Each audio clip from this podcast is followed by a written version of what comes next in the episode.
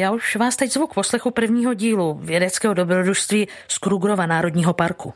Přijeli jsme teda na jednu plochu jižně od města Skukúza. Jsme tady proto, abychom eh, udělali botanický průzkum, to znamená v ploše 50 x 50 metrů zaznamenali všechny druhy bylin, trav a dřevin, které tady rostou. Říká ekolog Petr Pišek z Botanického ústavu Akademie věd a Přírodovědecké fakulty Univerzity Karlovy. Tu plochu si musíme vyznačit, protože kdybychom to někdy opakovali, tak abychom to dělali v přesně stejném místě a děláme tu řadu dalších věcí, které se vztahují přímo přímo konkrétně k té ploše. Stojíme na vyšlapaném paloučku kousek nad řekou. Jak vlastně poznáte, kde ty rostliny máte sbírat a zkoumat?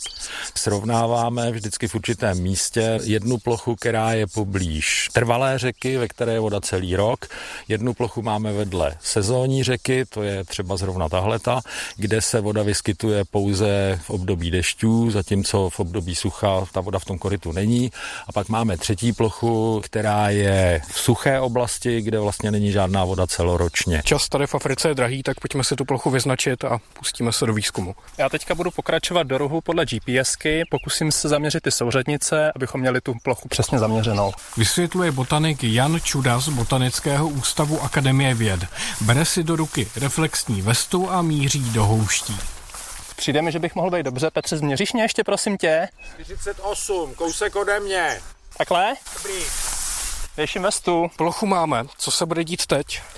Teď si tu plochu musíme pořádně projít. Napsat si všechny druhy stromů a keřů, co tady rostou. Dodává další botanik z Botanického ústavu Martin Hejda. Tím většinou začínáme, že si napíšeme ty stromy a keře, tím se trošku zorientujeme a pak s nosem u země chodíme a snažíme se najít všechny kitky a, snažíme se taky určit říká Martin Hejda. Savany patří mezi nejbohatší ekosystémy na světě a já se o tom můžu přesvědčit na každém kroku.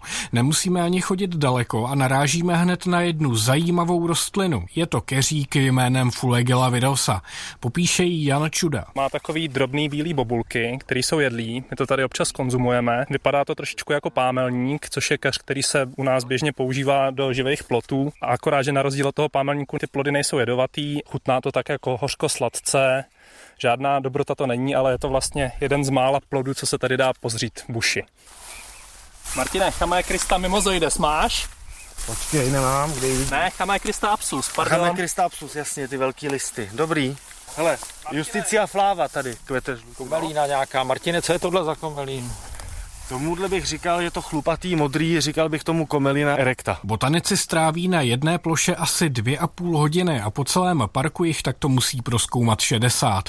Smysl tohoto počínání vysvětlí Petr Pišek. Primárně nás zajímá, jestli ty sezónní řeky, jestli jsou druhově bohatší nebo stejně bohaté než ty plochy u těch trvalých řek, protože my předpokládáme, že nejsou do takové míry devastovány tou činností slonů. Takže tady by se nám mohly objevit rostliny, které u těch řek nerostou.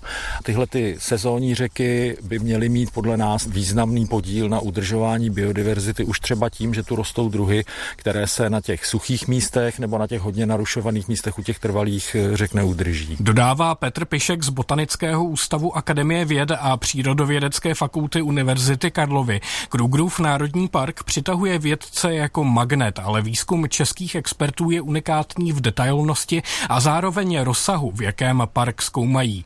Žádní jiní vědci v současnosti v Krugru takto rozsáhlý a zároveň podrobný výzkum nedělají.